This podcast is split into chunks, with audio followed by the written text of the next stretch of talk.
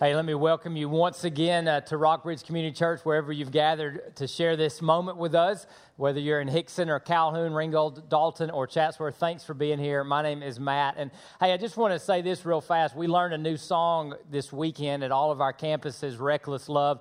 Uh, the Bible commands us to sing new songs to the Lord. And there probably, in, in, my estimation, there probably hasn't been a more accurate, theologically written song just to communicate how God loves us as that one in, in, in, recent memory or in recent years. So if you're like a new, a new Christian or if you're kicking the tires of Christianity or you have been, you've tasted the, the love of Jesus for a long time, what a great song to sing our theology and to internalize how much God loves you, that He would leave the 99 to pursue you wherever you've gone. And, and the mess you make in your life, uh, it's never greater than, than the love Jesus has for your life. And that's demonstrated in what we celebrate this time of year here on a Palm Sunday weekend, moving into Easter weekend. And we're excited about that. Today, I'm excited because we're going to wrap up this series called The Prayer Project. And some people have been fasting, we've been praying together at lunch or at breakfast over Facebook Live.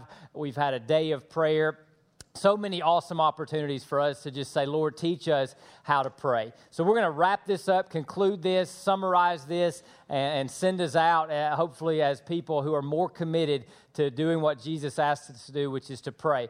Now, to introduce uh, today's topic, I don't know, uh, there's a question that we sort of ask. I'm going to call it the secret sauce question. And, and the reason I, I, call it the secret sauce question is like you've had some really good food and you're like, like it's homemade usually, and someone's like, hey, how come this tastes so good? How did you make it? What is in this? Or you, my, my kids will see a phenomenal athlete like, you know, basketball season now, Steph Curry, uh, who's one of the greatest shooters in the history of the NBA, and they're like, how does he do that? What's the, and what's the secret sauce to that? You've bumped into somebody they've lost a lot of weight or they've gained a lot of muscle. And you're like hey what's your secret? How did you do that? How did you lose the weight? How did you gain muscle? How did you you know get in shape? Whatever the case may be. And we ask this like secret sauce kind of question like what's your secret? And here's the here's the here's the here's the truth okay?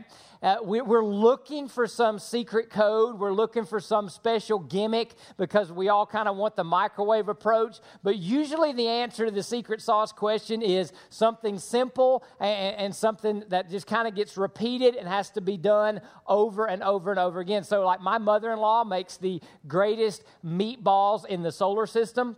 All right. I mean, we just like love them. So I, I you know, I ask her, hey, uh, grandma, what is the secret to how do you make it taste so good? And and it's all the usual suspects, you know, that you would think for meatballs or ground beef and you know an egg to hold everything together and tomato sauce. But the secret sauce to her meatballs is white vinegar, not added to the ground beef, but added into the tomato sauce before you add it to the ground beef. Okay. And I don't know what it is about that, but like it's they're like legendary in our family. My grandmother's uh, or my my, my mother in law's meatballs. Steph Curry, greatest shooter in the NBA, right? My boys will say, How does he do that? In an ESPN article, here's his secret sauce. During the offseason, he makes a point to make 500 three point shots a day. Not try 500 a day, but make 500 a day and he's the greatest shooter in NBA history. If you run into somebody and they've lost a lot of weight and you want to know, hey, what did you use? And they're going to say the, the, the South Beach or Atkins diet. Let me just tell you the bottom line of what they did, okay? They ate fewer calories than they burned, period. And that's where you and I have problems, right? I don't want to eat fewer than I burn. I would, you know, so, so that's what they did. If, some, if you meet somebody that gained muscle, hey, how'd you do that? What workout did you use? Here's the bottom line of what they did. They overstressed their muscle either with high, high reps or lots and lots of weight. And they did it, they did it like multiple times a week, and, and they did it for a long time. And that's it. Okay? So there's the secret sauce is really not secret. The secret sauce is really simple, it just kind of has to be applied. Well, what I hope that you have gotten if you've been here, what I hope that you've gotten over the last five weeks together is that the secret sauce of God's kingdom or the how of God's kingdom is prayer. that prayer is how the kingdom advances. That prayer is how we seek the Lord's will on earth as it is in heaven. That prayer is, is, what connects the dots, and that prayer is the how. Now, for me, growing up, I thought prayer was like a pregame warm up. Like when I played football or ran track, you went through warm ups to get your muscles ready and your body ready. But during a game, you'd never see a football player stop and do jumping jacks. He did that before the game. You never see an athlete running around the track stop, stop and start stretching their hammies. That's all pregame. And I thought that was what prayer was. I'll pray before my day. I'll, I'll, pray, you know, bless my food, and then I'll just move on. And then it's up to me. Pray, check the box, get God on my side, then it's up to me. The more I, I study Scripture, the more I understand prayer. Prayer is, is all of it. Prayer is the strategy. Prayer is the play call. Prayer, prayer is God's game plan. Prayer is what God wants His people and His church to do. But here's where it sort of breaks down when, when it, whether it's prayer or whether it's the secret sauce for Steph Curry or for your diet or for the secret to your grandmother's meatballs or chocolate cake, is when you start understanding this, you start wondering, am I attempting something that is possible or am I attempting something that's inevitable? Now let me explain that. So here's the question. You start praying for something and you want to you're asking, "Hey, is it possible this is going to happen or is it inevitable?" If I go out and shoot and make 503 points a day during my off season, is it possible I'll be like Steph Curry or is it inevitable? And, and what happens when, with your diet, what happens with your prayer life, what happens with your exercise routine is, the routine or, or the effort starts wearing you down, and, and what you had dreamed of as a future reality for yourself becomes possible, and, and then it sort of just becomes improbable, and then you stop and, and, you go to your next gimmick and you try to find the secret sauce to getting rich or the secret sauce to whatever, and, you, and we just sort of stop. And the question that we're going to wrestle with today, and it makes a world of difference in how you pray and if you pray, is, is uh, when we pray, is it because we're praying for something that's possible or are we praying for something that's inevitable? And if we could get a vision, if the, and I've been praying this all afternoon, if the Lord would give us a vision, for something so much bigger, then, eh, then I think it would fuel our prayers, fuel our church, and, and fuel your life. So I want to go back, and I'm going to use a lot of scripture today, a lot of scripture today, more than we normally use. And let me just tell you why we do this, okay? Eh, occasionally, why I'll do this. Because the Bible is like your eyes. The Bible is like a pair of glasses to see things as they really are. And that's why I love the Word of God. That's why I love teaching it. That's why I love reading it. That's why I love praying it. It helps me see things that I would miss in and of myself. It's like when I operated nuclear reactors. Well, I can't go inside a reactor and watch what's going on. You'll die. So I have to look at my instruments, look at gauges, look at all these things on, a big sc- on a big board, on a big screen to know what's going on inside there. The Bible is how you look at the reality of God's power and God's work and, and God's calling upon our lives. So I'm going to take you through and show you, I think, what is the secret to you and I praying kingdom advancing, kingdom seeking prayers. So we're going to start with the birth of Jesus or the birth announcement of Jesus in Luke chapter 1, where the angel comes to Mary and says, He, talking about Jesus, will be great and will be called the Son of the Most High God, and the Lord God will give him the throne of his father David, and he will reign over the house of Jacob forever, and his kingdom will have no end. And we get introduced to this concept in the New Testament of a reign, a rule, a kingdom that's never going to end, a kingdom that's going to last forever. And then Jesus starts preaching, and John the Baptist announces him, and then Jesus starts preaching. And here's the message of Jesus Mark 1 gives us a summary. Jesus goes to Galilee proclaiming, shouting, saying the good news of God. And here's the good news the time is fulfilled, the time is here, and the kingdom of God has come near. Repent and believe the good news. So you'll be a part of a kingdom that has no end. And, then he, he recruits followers and he gives them an assignment. And Luke 9 gives us a summary of this assignment. So he brings together the 12, the 12 disciples or the 12 apostles. He gave them power and authority over all the demons and to heal diseases. Then he sent them to proclaim something, to proclaim the kingdom of God and to heal the sick. So these disciples are getting a vision that they are part of something. Now, the question that we're asking is are they part of something that is merely possible, or are they part of something that is inevitable? Matthew 16, Jesus gives the vision for the church. He says, On this rock, or this confession of his lordship and messiahship, I will build my church, and the gates of hell will not overpower it. So the church is an offensive weapon of God's that, the, that batters the gates of hell. The gates of hell go on defense in the face of the church, and they will not overpower it. In other words, the church is going to get in the end zone. The church is going to touch home plate. The church is going to win. The kingdom is going to triumph. And I will give you, disciples, you 12, the keys of the kingdom of heaven.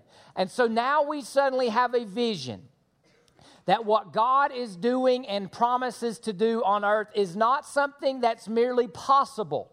It's possible for you to lose weight. It's possible for you to shoot as good as Steph Curry. It's possible for you to make meatballs as good, as my mother in law. But it's inevitable that the kingdom of Jesus will win and will triumph in the end. And you and I have this invitation to participate in it. Matthew 24 give, begins to give us the scope of the kingdom. The good news of the kingdom, how does the kingdom advance? Through proclamation or through words or through preaching and teaching and witnessing and inviting and sharing. What we're encouraging everybody to do as we head into Easter weekend, bring some with you, bring somebody with you who needs to know some good news. So the good news of the kingdom will be proclaimed in all the world as a testimony to all the nations, and then the end will come. So the kingdom news has to go out to the, all the geographic ends of the earth, all the ethnic ends of the earth, all the nations, all the people groups. So Jesus is inviting them to participate in an inevitable outcome, in an inevitable end, in an inevitable triumph. Not merely imagine a possibility, but participate in something that is inevitable. Acts 1 7 and 8, Jesus gives them further marching orders before he leaves them physically. It is not for you to know the time or the periods that the Father has set by his own authority. They said, Jesus, when is the end of time going to come? And Jesus says, You're never going to know that. So anybody that tells you they know when the end of times is coming, they know more than Jesus. Okay? So don't get caught up in that. And then he goes and he says, But you will receive power when the Holy Spirit has come upon you, and you will be my witnesses. Now, where are they going to be witnesses of his? In Jerusalem and in all Judea and Samaria and to the ends of the earth. And he ties that back to what he said at the end of chapter Luke. And so, at the end of Luke's uh, gospel.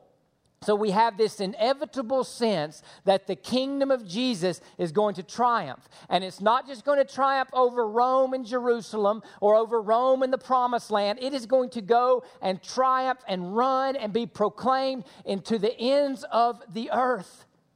And if prayer is the how and prayer is the secret sauce, the disciples are praying for something that God has declared is going to happen. It's inevitable. Get in on it, pray into it, live into it. This is your life, this is your mission, this is your calling. And so they start proclaiming the gospel in Jerusalem and they start getting opposition and they start getting threats. But listen to how they pray in Acts 4:29. They're praying to God and they said, "Lord, consider their threats."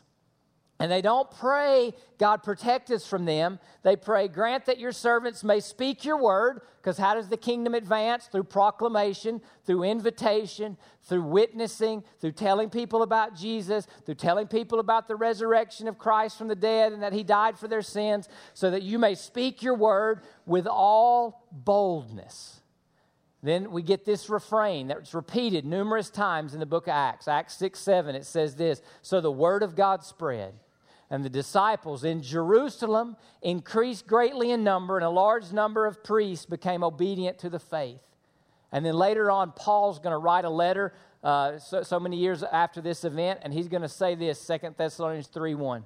Brothers and sisters, pray for us that the word of the Lord may spread rapidly and be honored. And what Paul grasps and the 12 grasps is what I pray we as Rockbridge can grasp. Jesus' disciples believed in the inevitable triumph of God's kingdom. They were kingdom seekers. And because they believed it was inevitable, when they prayed, they weren't praying hope so prayers. They were praying know so prayers. When they prayed, they weren't praying saying, well, maybe this will work out, and maybe God will do this. They prayed believing they were part of an inevitable victory that what God was going to grant through the secret sauce of prayer. Now, today, there's two visions that I want to contrast with you.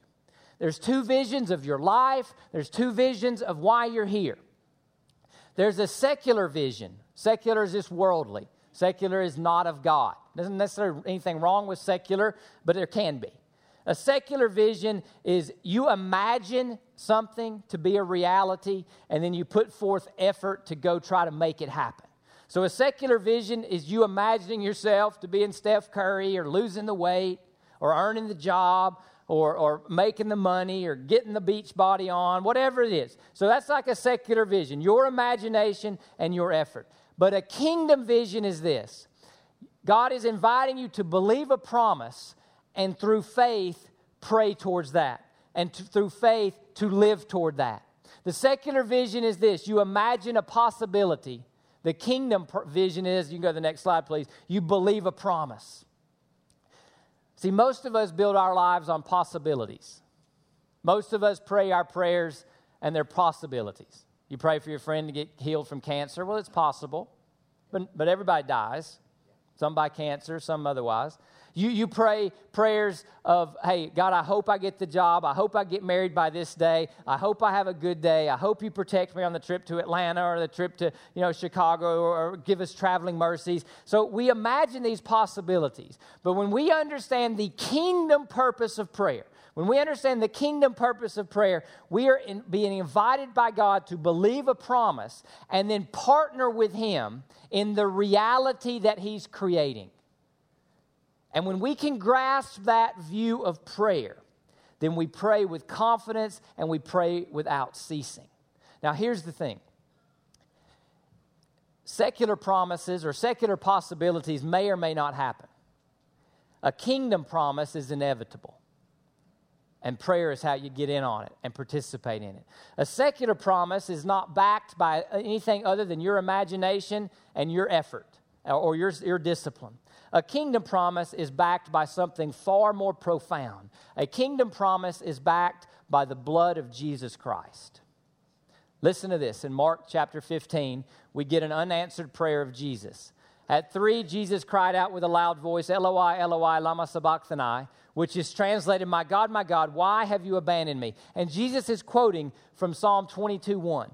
And Jesus, in that moment, is being God forsaken. So God doesn't have to forsake you. In that moment, Jesus is dying the death in my place and in your place. He didn't just die for you or for me, he, like, a, like a soldier over in the Middle East might be dying for the cause of America. He died instead of you and instead of me. It's very profound. And, and he did that. He begins to open up this kingdom to rebels and, re- and people who rejected him. And he quotes Psalm 22 1. And when a Jewish person, a Jewish rabbi, quotes a psalm, he really he quotes the first verse, and the whole psalm sort of applies. And if you flip back in your Old Testament and read Psalm 22, you'll notice that it is a psalm about the crucifixion. Listen to what he says Psalm 22 1. My God, my God, why have you forsaken me? We just read that. And then we'll skip, he says, Why are you so far from saving me? Now, notice what he says. And this, this psalm was written 500 years before the crucifixion. This psalm was written before the Romans perfected crucifixion. And here's what he says in 6 through 8. He says, I am a worm and not a man, scorned by everyone, despised by the people. The Gospels will tell us Jesus was scorned by the crowd, and they laughed at him as they walked by his crucified body. It says, All who see me mock me. They hurl insults, shaking their head. It says, He trusts in the Lord, they say, let the Lord rescue him. My bones are out of joint. My mouth is dried up. Jesus said he was thirsty. We know Roman crucifixion stretched the person's arms so far out wide that the shoulder joints, the shoulder would pop, your, your bones would pop out of joint and you'd hang there until you suffocated to death. He says, My tongue sticks to the roof of my mouth. You t- lay me in the dust of death. This is Psalm 22, written 500 years before the actual events of the crucifixion. You lay me in the dust of death. Dogs surround me. A pack of villains encircle me. Dog is a Jewish word for a Gentile. So the Gentiles, the Romans killed him. They circled around him. They pierced my hands and feet. That's crucifixion. They divide my clothes among them and cast lots for my garment. Jesus says, I am living this psalm out on the cross. But if you keep reading Psalm 22, it doesn't stop with the death and the, and the ugliness of crucifixion. You get down to verse 27 and look at what it says all the ends of the earth will remember and turn to the Lord. What promise have we been talking about? This inevitable triumph of the kingdom of God through the death and resurrection of his son. And all the families of all the nations will bow down before him. All the people are going to worship Jesus. For dominion or kingship belongs to the Lord and he rules over the nations. The crucified one rules over the nations. Future generations will be told about the Lord. They will proclaim his righteousness. There's our word proclaim.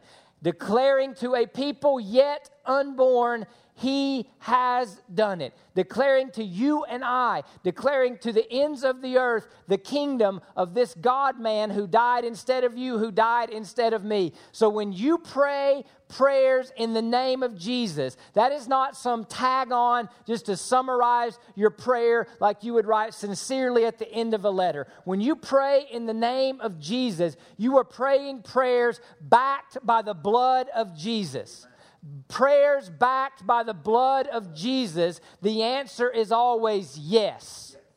The answer is inevitable. The kingdom will come. We know who wins in the end. Prayers are the secret sauce to make it happen. So, church, why aren't we on our knees praying? Right? Listen to what Paul would say, 2 Corinthians 1:20 he says, "For every one of God's promises." I want everybody on three to say everyone. One, two, three everyone, not some of God's promises. That's inevitable praying. Not, is it possible? It's inevitable praying. For every one of God's promises is what in Christ is yes in Him. Blood bought promises of the inevitable triumph of God's kingdom with every people group represented in heaven, with every people group, someone from every people group being born again, being saved, because every one of God's promises are yes in Christ, bought with his blood, bought with his sacrifice, bought because God abandoned him and does not abandon us. Therefore, through him we also say, Amen to the glory of God. You know what amen really means? So be it let it be. So, you and I, when we hear God's invitation to pray, God is not just simply saying, Oh, I'll pray about it. God is inviting us to participate in the inevitable. And that should fuel and inspire our praying. But here's the tension that we all live in a lot of our praying is praying for things that are possible. You're asking God for a possibility. There's not necessarily a definitive promise that He will get better. There's not a definitive promise that God's going to save your marriage. So, you, a lot of our praying is the possible. And the key is to see how the possible and the inevitable line up. And so, to help us see that, we're going to read a story in the, or the book of Acts, Acts chapter 12 about two of Jesus' disciples and what happens to them and how the church responds. And the tension that we need to embrace and the tension that we need to feel is this tension between the possible and the inevitable. We have learned from God's word today that the kingdom will win, the kingdom will triumph, the word of God will be proclaimed by every, to, by every, to every nation, to every people group. So that's inevitable. And prayer is the fuel, the secret sauce of making that happen. However, there's the world of the possible that we're invited to pray about as well. So, how do those two things intersect? Acts chapter 12, we start reading. About that time, which takes us, takes us back to Acts chapter 11, where there's a famine that's affecting the church in Jerusalem. So, about that time, King Herod violently attacked some who belonged to the church, and he executed James, this would be James, the son of Zebedee, John's brother, with the sword. So one of the apostles has been murdered. So now we're getting into martyrdom in the kingdom, okay?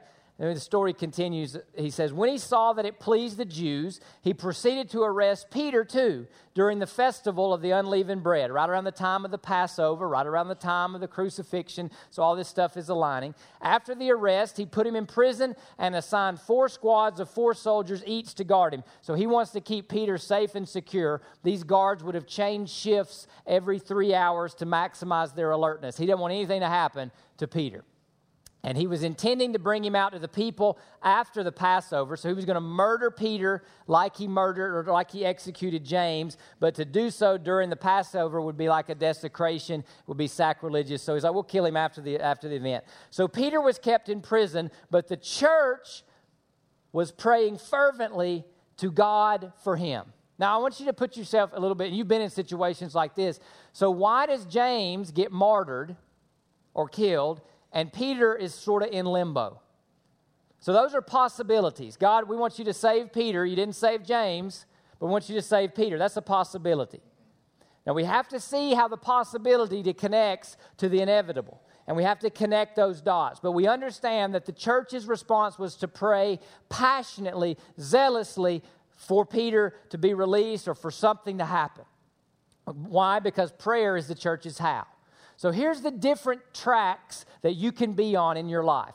The first is this you can pray for a possibility, and then you encounter a problem, which leads you to believe now it's improbable, and then you quit or you stop. And this is where most of us pray. This is why most of our workouts go wrong, why most of us can't shoot three pointers like Steph Curry, why most of us can't, you know, do certain things because eventually we think, well, it's possible if I work hard or do my best, boom, problem. Well, now it's impo- improbable that the possible will happen, so I'll quit and stop and move on to something else. When you and I can understand that we are praying for the inevitable, when we encounter a problem, we don't stop praying. We increase the fervency of our prayers because of the inevitable victory that God has guaranteed. So the church continues to pray when they're pretty sure one of the founders of the movement of Christianity is about to be executed, just like James was. So as we learn from this, there's a couple of things we'll say. Number one is this we need to add disciplined fervency to our prayers. Disciplined, they prayed at night. They said, We got something better to do than to sleep. We have to pray. We have to pray for God's church. We have to pray for God's word. And so they were fervent in their praying. Kingdom advancing prayers, prayers that fuel the inevitable, are disciplined and have this fervency. And then look what begins to happen. Look what happens. It's very miraculous. And here's what you're going to wrestle with why does God do this for Peter, and yet he let James be martyred? Why does God heal your friend from cancer, but not someone else's friend? Why does God deliver here, but not over here? So there's a tension there. And unless you see the inevitable, you'll stop at the problem. But here's what happens in the rest of the story.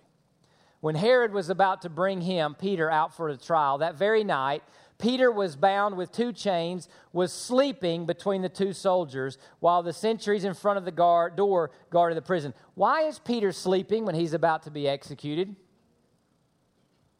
Because he trusts God. And he knows that he's on the winning team no matter what happens to him physically. You believe that?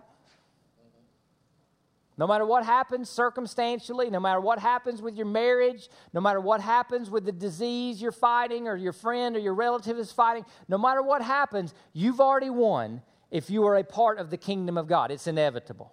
Your victory in Him is assured. So you sleep well when you're guarded, awaiting your execution. Suddenly, though, an angel of the Lord appeared, and a light shone in the cell, striking Peter on the side. And he woke him up and he said, Quick, get up. And the chains fell off his wrists. So now we have the miraculous occurring. Get dressed, the angel told him, and put on your sandals. And he did. Wrap your cloak around you, he told him, and follow me. So he went out and followed, and he did not know that what the angel did was really happening, but he thought he was seeing a vision. And they passed through the first and the second guards. They came to the iron gate that leads into the city, which opened to them by itself. They went outside and passed one street, and suddenly the angel left him. This is happening at the Passover. The Passover co- coincides with the Exodus when God got his people out of Egypt, and here's God getting his man out of jail. The author, Luke, doesn't want us to miss the timing.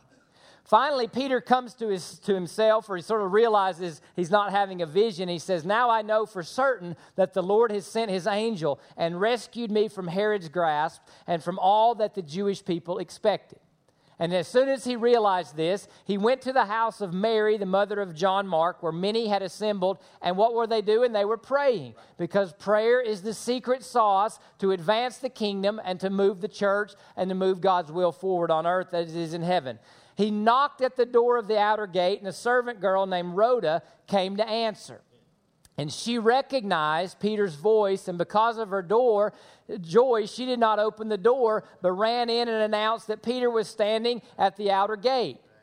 So the church is praying for Peter's release. He shows up. God gets him out of jail, but they can't even open the door to get him in the church. That's kind of crazy. And, and, we don't want to miss the irony there. And they say to her, You're out of her, your mind, they told her. But she kept insisting that it was true, and they said it's his angel, which means in Jewish first century thought, they thought Peter had died. So why were they still praying? Because their prayers was for, were for something more than the possible. God let Peter out of jail. Their prayers had to be for the inevitable. You don't quit praying when what is possible is no longer possible. You keep praying because your possible needs to be linked to God's inevitable, which is the triumph of the kingdom and the spread of his word throughout the world and to all nations. So your prayers must be a mixture of the possible with the inevitable. Now we're praying Yes, for physical protection and for physical healing. And we're praying for wisdom for our day. But what's inevitable is how will God be glorified? What's inevitable is how is God's word going to spread? And so we link the possible with the inevitable. And so Peter keeps on knocking because eventually the Romans are going to come looking for him. And he's standing outside in the street. He kept on knocking, and when they opened the door and saw him, they were amazed. Motioning to them with his hand to be silent, he described to them how the Lord had brought him out of the prison. And he said, Tell these things to James and the brothers, he said. And he left and he went to another place. And then, if you read on through the story, Herod makes a political mistake. Herod gets killed. And then it ends with, But the word of God flourished and multiplied. Because the word of God cannot be chained. The word of God is how the inevitable triumph of the kingdom will occur. And the church was praying more than just for Peter's release, they were praying for the kingdom to advance and the word to flourish. So, what we have to learn from this is this that God tends to always keep his promises, but he'll do it in unexpected ways. Like the present that you wanted for Christmas, and you look under the tree, and it's like, that doesn't look like the shape of what I want, but it's what you need. So prayer has strange packaging, but it comes because it's in accordance with God's promises. So when you look at this and when you examine our prayers as a church here through the series The Prayer Project and how we're trying to link our prayers as kingdom as a kingdom seeking church to the inevitable, not just stop at what is possible. So a couple of checks. First check is this for unbelief. Where in your life do you no longer believe in the inevitable according to God's word? Where in your life are you treat are you living a defeated as a defeated Christ follower or a defeated person? There should be no such thing as a defeated Christ follower when you are following Jesus to the inevitable kingdom triumph. So, where is unbelief present in your life? Where are you believing that the possibilities of this world, listen, where are you believing that the possibilities of this world are better than the inevitabilities of the kingdom? That's your sin battle.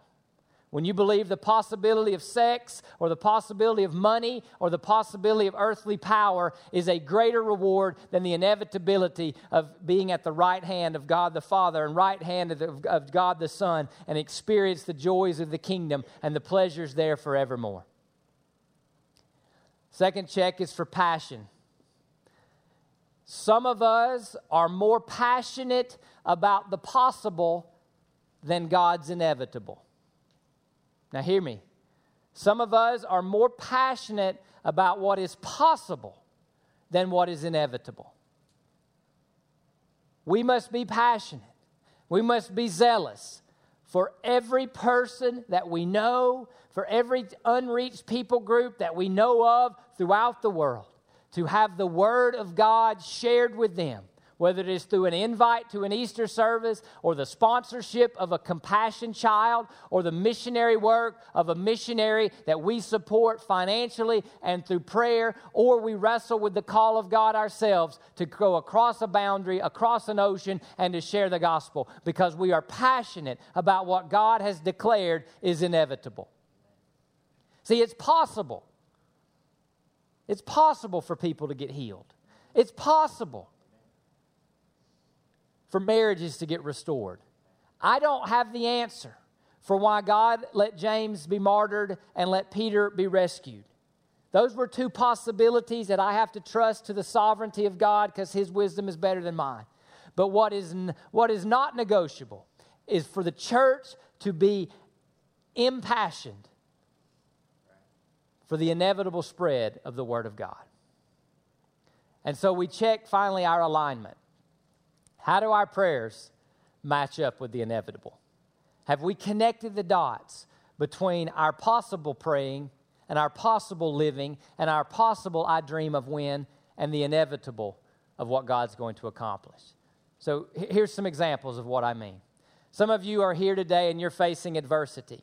And, and what you would, go to the next slide, please. And what you're asking, sometimes you're tempted to say, God, make it end. God, make it go away. And you can pray that. You can ask for whatever you want. We talked about that a couple of weeks ago. But you have to connect that to something God has promised to do inevitably.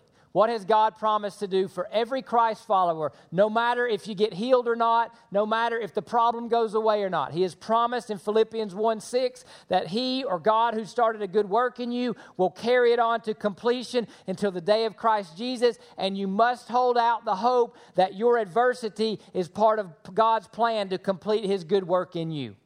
That's connecting your possible with God's inevitable. Some of you you walk in and, and you have greener grass syndrome.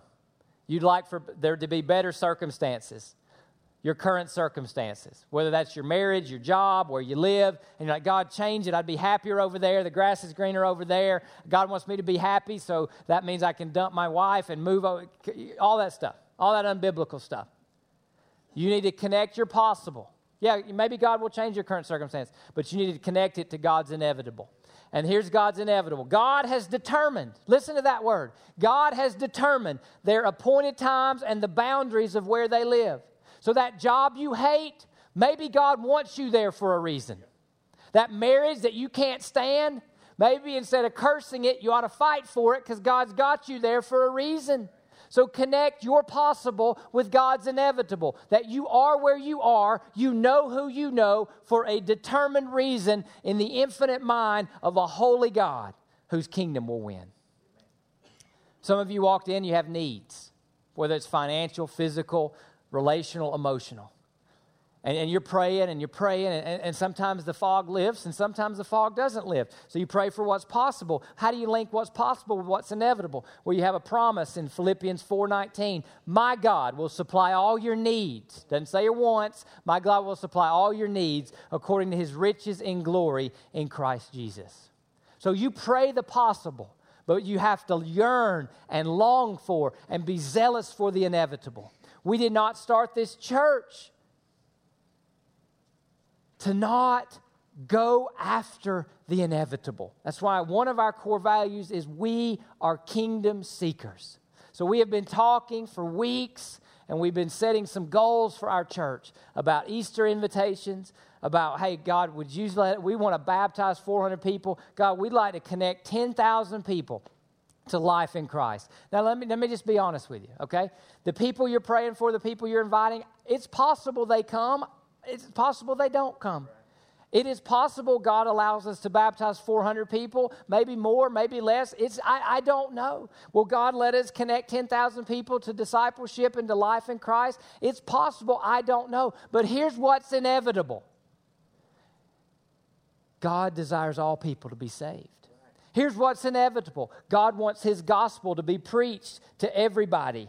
God wants everybody to have a chance to hear the Word of God. God wants everybody to have an opportunity to see, to experience the good news of Jesus Christ. And the last thing that we want God to do is to find us sitting on the sidelines of history, a history with an inevitable outcome, the inevitable outcome that the gospel will be preached to all the nations and then the end will come. That's why we're kingdom seekers. That's why we're passionate about yard signs and invites and telling people about Jesus Christ. That's why we're passionate about freeing up seats so you can bring your disconnected, uh, unchurched, lost friends to sit with you to hear the good news. That's why we're passionate about sending 14% of our budget to help help serve and help demonstrate and help declare the glory of God to the nations because we, Rockbridge, are part of something that is inevitable.